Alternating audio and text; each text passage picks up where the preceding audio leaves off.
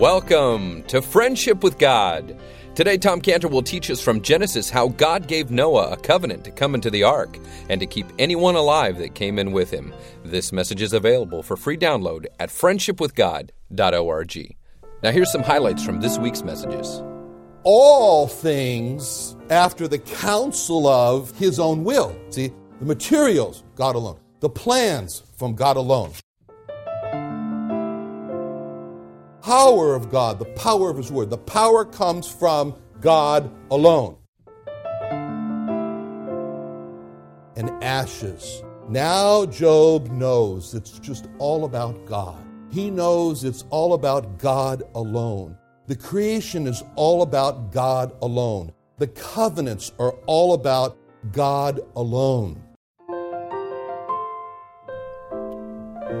Now, here's Tom Cantors. We conclude our Monday, Tuesday, Wednesday expository study in the book of Genesis. So, most of God's covenants are this kind, which are called conditional covenants. They do involve something for a man to do in order for a man to get the benefit. You know, he had to go in the ark, he had to build the ark, and then he had to go into the ark. In the case of the other kind of covenant, which is exampled in Genesis 9, that is an unconditional covenant. Man gets the benefit without doing anything. Man gets the benefit that the earth is not going to be destroyed with water that he is living on. Again, and man doesn't have to do anything about that. Now, God's new covenant, or New Testament, new covenant, as stated in John 3:16, for God so loved the world that he gave his only begotten son, that whosoever believeth in him should not perish but have everlasting life. See, that require that last part of that verse, which is God's covenant, requires man to do something. That's the that whosoever believeth on him. That is a conditional covenant. And so it's that it requires a decision by man.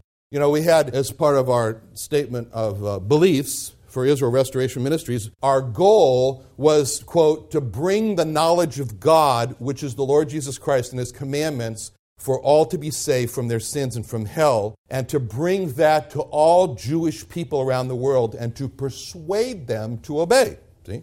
And then we had had several complaints from Jewish people who said that that sounds like we're favoring forcing Jewish people to obey the Lord Jesus Christ. Some of them said stronger words than that. Anyway, so as a result of their comments, we added the phrase at the end, while respecting the dignity of each person to make his own decision. So it reads, to persuade them to obey while respecting the dignity of each person to make his own decision. Because that's what God's covenants do. They respect the dignity of each person to make his own decision. You know, God didn't say to Noah, you know, get up, Noah, build the ark. You're off a schedule today. And then when the ark was finished, God didn't say, now stand up and I'll push you through the door. He didn't say that. He didn't do that because it was Noah's decision. And God respected the dignity of the decision of those who said they weren't going to go with Noah and they weren't saved. Now, there's a little detail that's so important that it's repeated over and over and over again in verses 18, verses 19, verses 20. Little phrase. What's the phrase? Or the thought repeated in verses 18, 19, and 20 of Genesis 6 in the Bible. so, no, you got to look at it actually. it's uh, Genesis 18, 19, and 20. Did I say that there? Okay, well, that's, that's another. Then there's a second little thought. it's so important, and it, it's, it's this Genesis 18 come into the ark with thee. Verse 19, keep them alive with thee. Verse 20, come unto thee to keep them alive. That little detail is very, very important. And so it's stated again in Genesis 7 7. It says, And Noah went in and his sons with him, and his sons' wives with him. See, into the ark because of the waters of the flood. What is being emphasized here is that God determined at that time with Noah that if anyone was going to be saved from that flood, he had to come to Noah. If anybody was going to be kept alive, he had to go with Noah.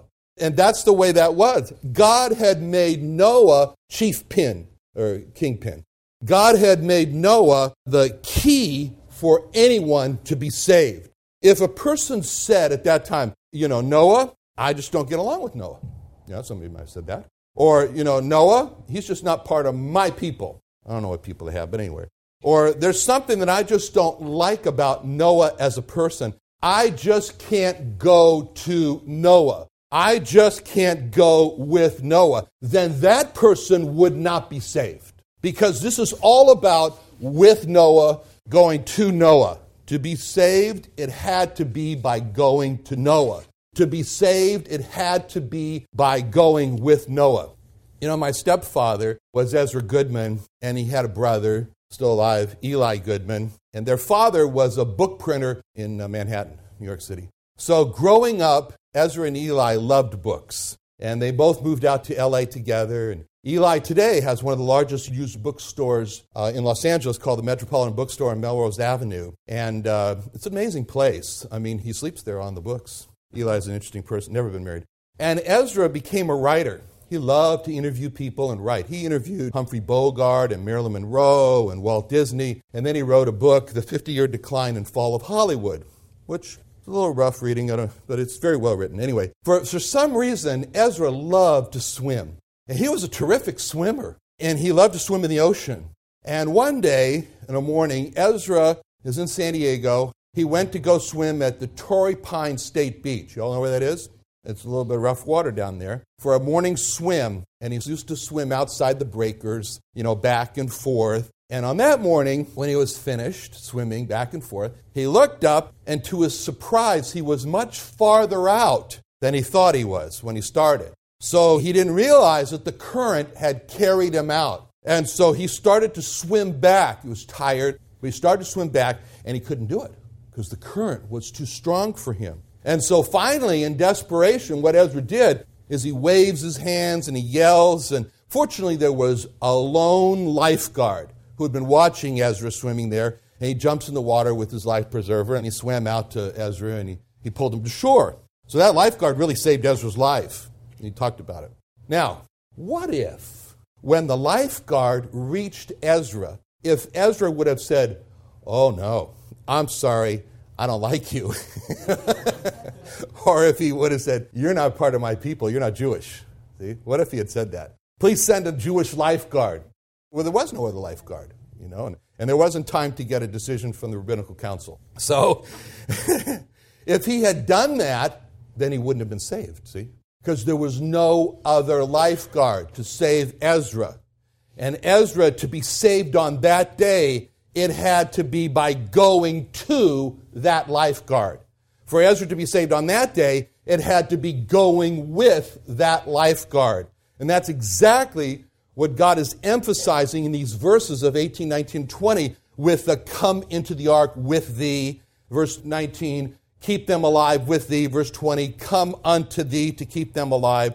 And it's exactly the case with the Lord Jesus Christ.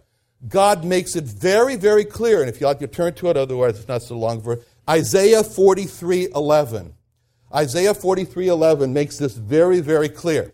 This verse in Isaiah 43 11 says, I, even I, am the Lord, and beside me there is no Savior. So if a Gentile person says about the Lord Jesus Christ, I'm sorry, but I just don't like Jewish people, I can't go to the Lord Jesus Christ for that reason, then God will reply the words of Isaiah 43:11, I even I am the Lord, and beside me there is no savior. If a Jewish person says about the Lord Jesus Christ, I'm sorry, but I was brought up to never say that name. I was brought up seeing Jesus Christ as the God of the Gentile, as the God of the enemies of the Jewish people. I can't go to the Lord Jesus Christ. I can't go to him then God would reply with the words of Isaiah 43 11. I, even I, am the Lord, and beside me there is no Savior. Ezra in the lifeguard. I, even I, am the lifeguard. Beside me there is no lifeguard. It's the same thing. That's why in John 3:16 it says, "For God so loved the world that He gave His only begotten Son, that whosoever believeth in Him should not perish but have everlasting life." Beside me there is no Savior. Acts 4:12 says, "Neither is there salvation in any other, for there is none other." Name under heaven given among men whereby we must be saved. Beside me there is no Savior. Just as with Noah before the flood, just as with Ezra at Torrey Pines Beach, that's the way it is for all people today. Only one Savior.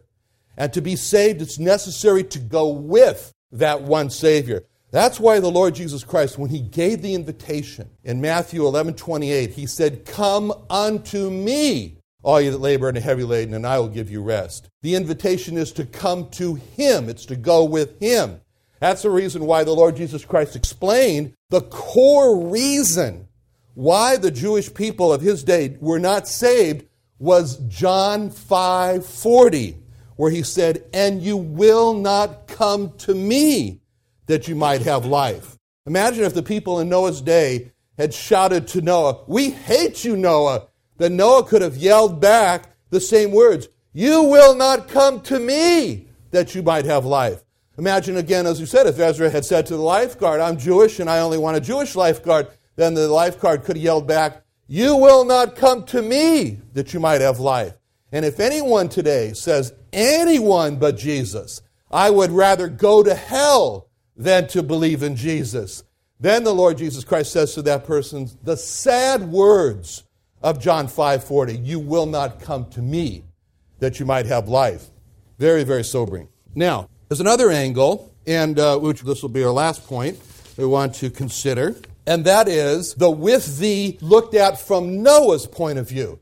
So we looked at the with thee, looked at from the lost point of view. Now I want to look at it from Noah's point of view, the with these of Genesis 6 and 7. Now, when Noah heard the words in verse 19, keep them alive with thee, and verse 20, come unto thee to keep them alive. Those words were a challenge for Noah because Noah was sitting there saying, If I can persuade anyone to come with me, I can keep them alive. So we're sure that Noah worked hard on trying to persuade anyone. Forget about the fact no one did. Just look at Noah.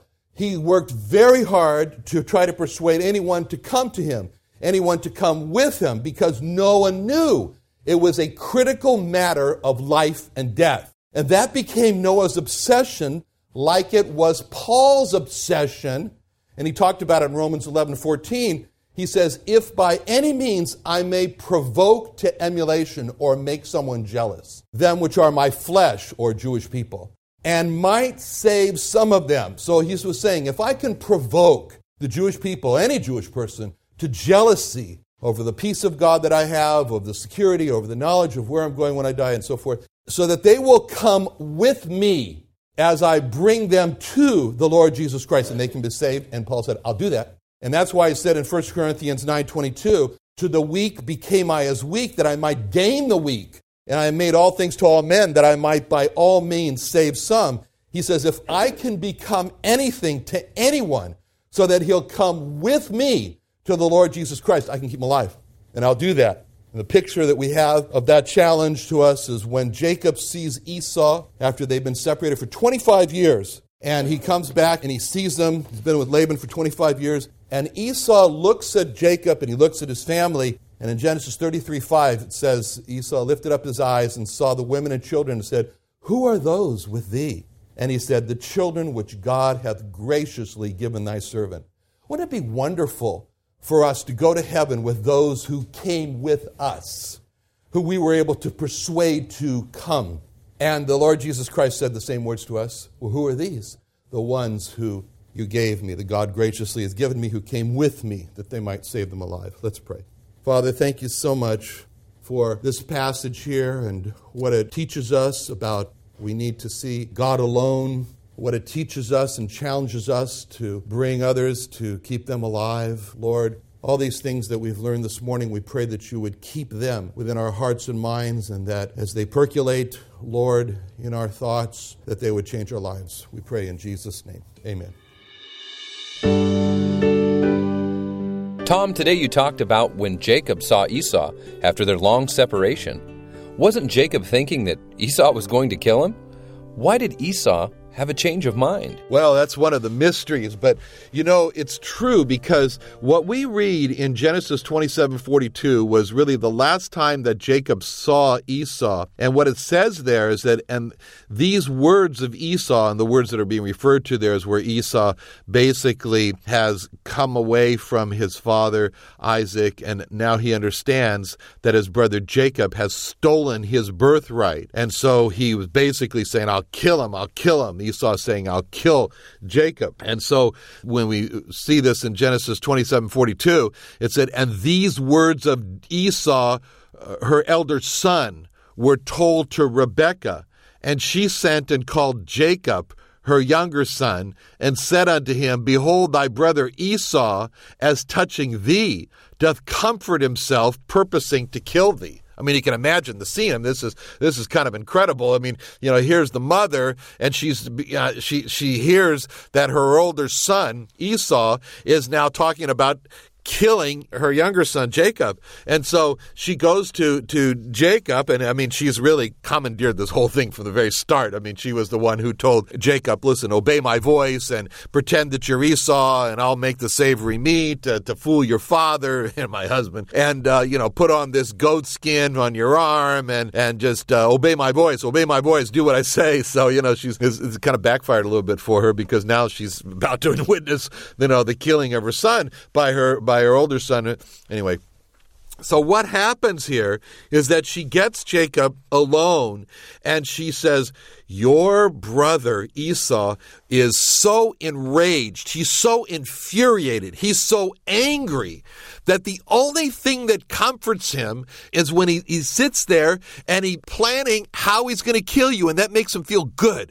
He's sitting there thinking about, you know, am I going to kill him this way? Am I going to kill him that way? And and that's how serious this is right now. So then Rebecca takes the lead again, and and later on she then goes on and she says to to Jacob, "You got to get out of here. You have to leave." And that's how come Jacob left his house. That was the surrounding circumstances in which which uh, which which uh, which which was why Jacob left, and he went to Laban. It's been a long time, about twenty five years. And so the last thing he remembers about about Esau, you know, I just don't think that Jacob said, okay, let's have a big, huge going away party right now, and especially my brother, let me hug and kiss him. You know, I don't think that's the way it happened at all. I think he slid out the back door and he hightailed it out and he was gone. And the last thing he remembered in his mind was that the only comfort that my brother Esau has in life is how he's going to kill me and is purposing to kill me.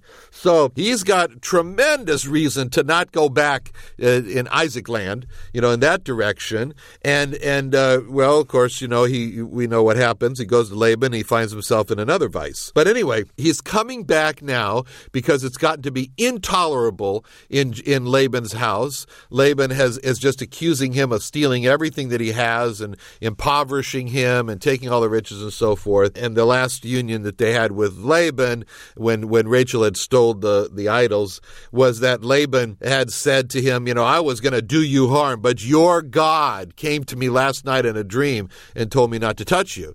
So he can't go in that direction, you know, because the Laban is, is, uh, is not exactly very welcoming. So he's got to go back. And as he's coming back, this was the conversion of Jacob in Genesis 32 when he wrestled with God all night long. And he, he named that place uh, Peniel because he said he saw the face of God. And, and, and then God, that's the Lord Jesus Christ that he saw. God then changed his name to Israel. He says, As a prince hast thou power with God. That's how he got his name. But what was he wrestling with God over? He was wrestling with God over what was going to happen to him when he encountered Esau. That's what he was so afraid of because Esau's wrath was so strong and Esau wanted to kill him.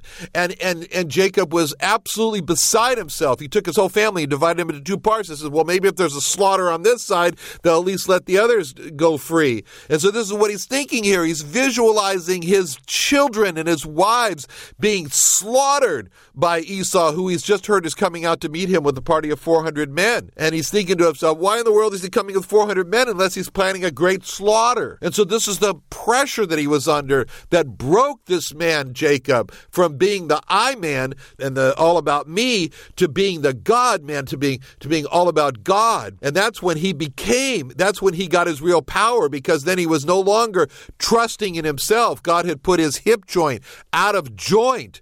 And so he couldn't even put it, he couldn't even rest his weight on his hip. And for the rest of his life, he limps. The wrestler with God in the end became the clinger to God when he said, I will not let thee go unless thou bless me. And that's when he found his strength.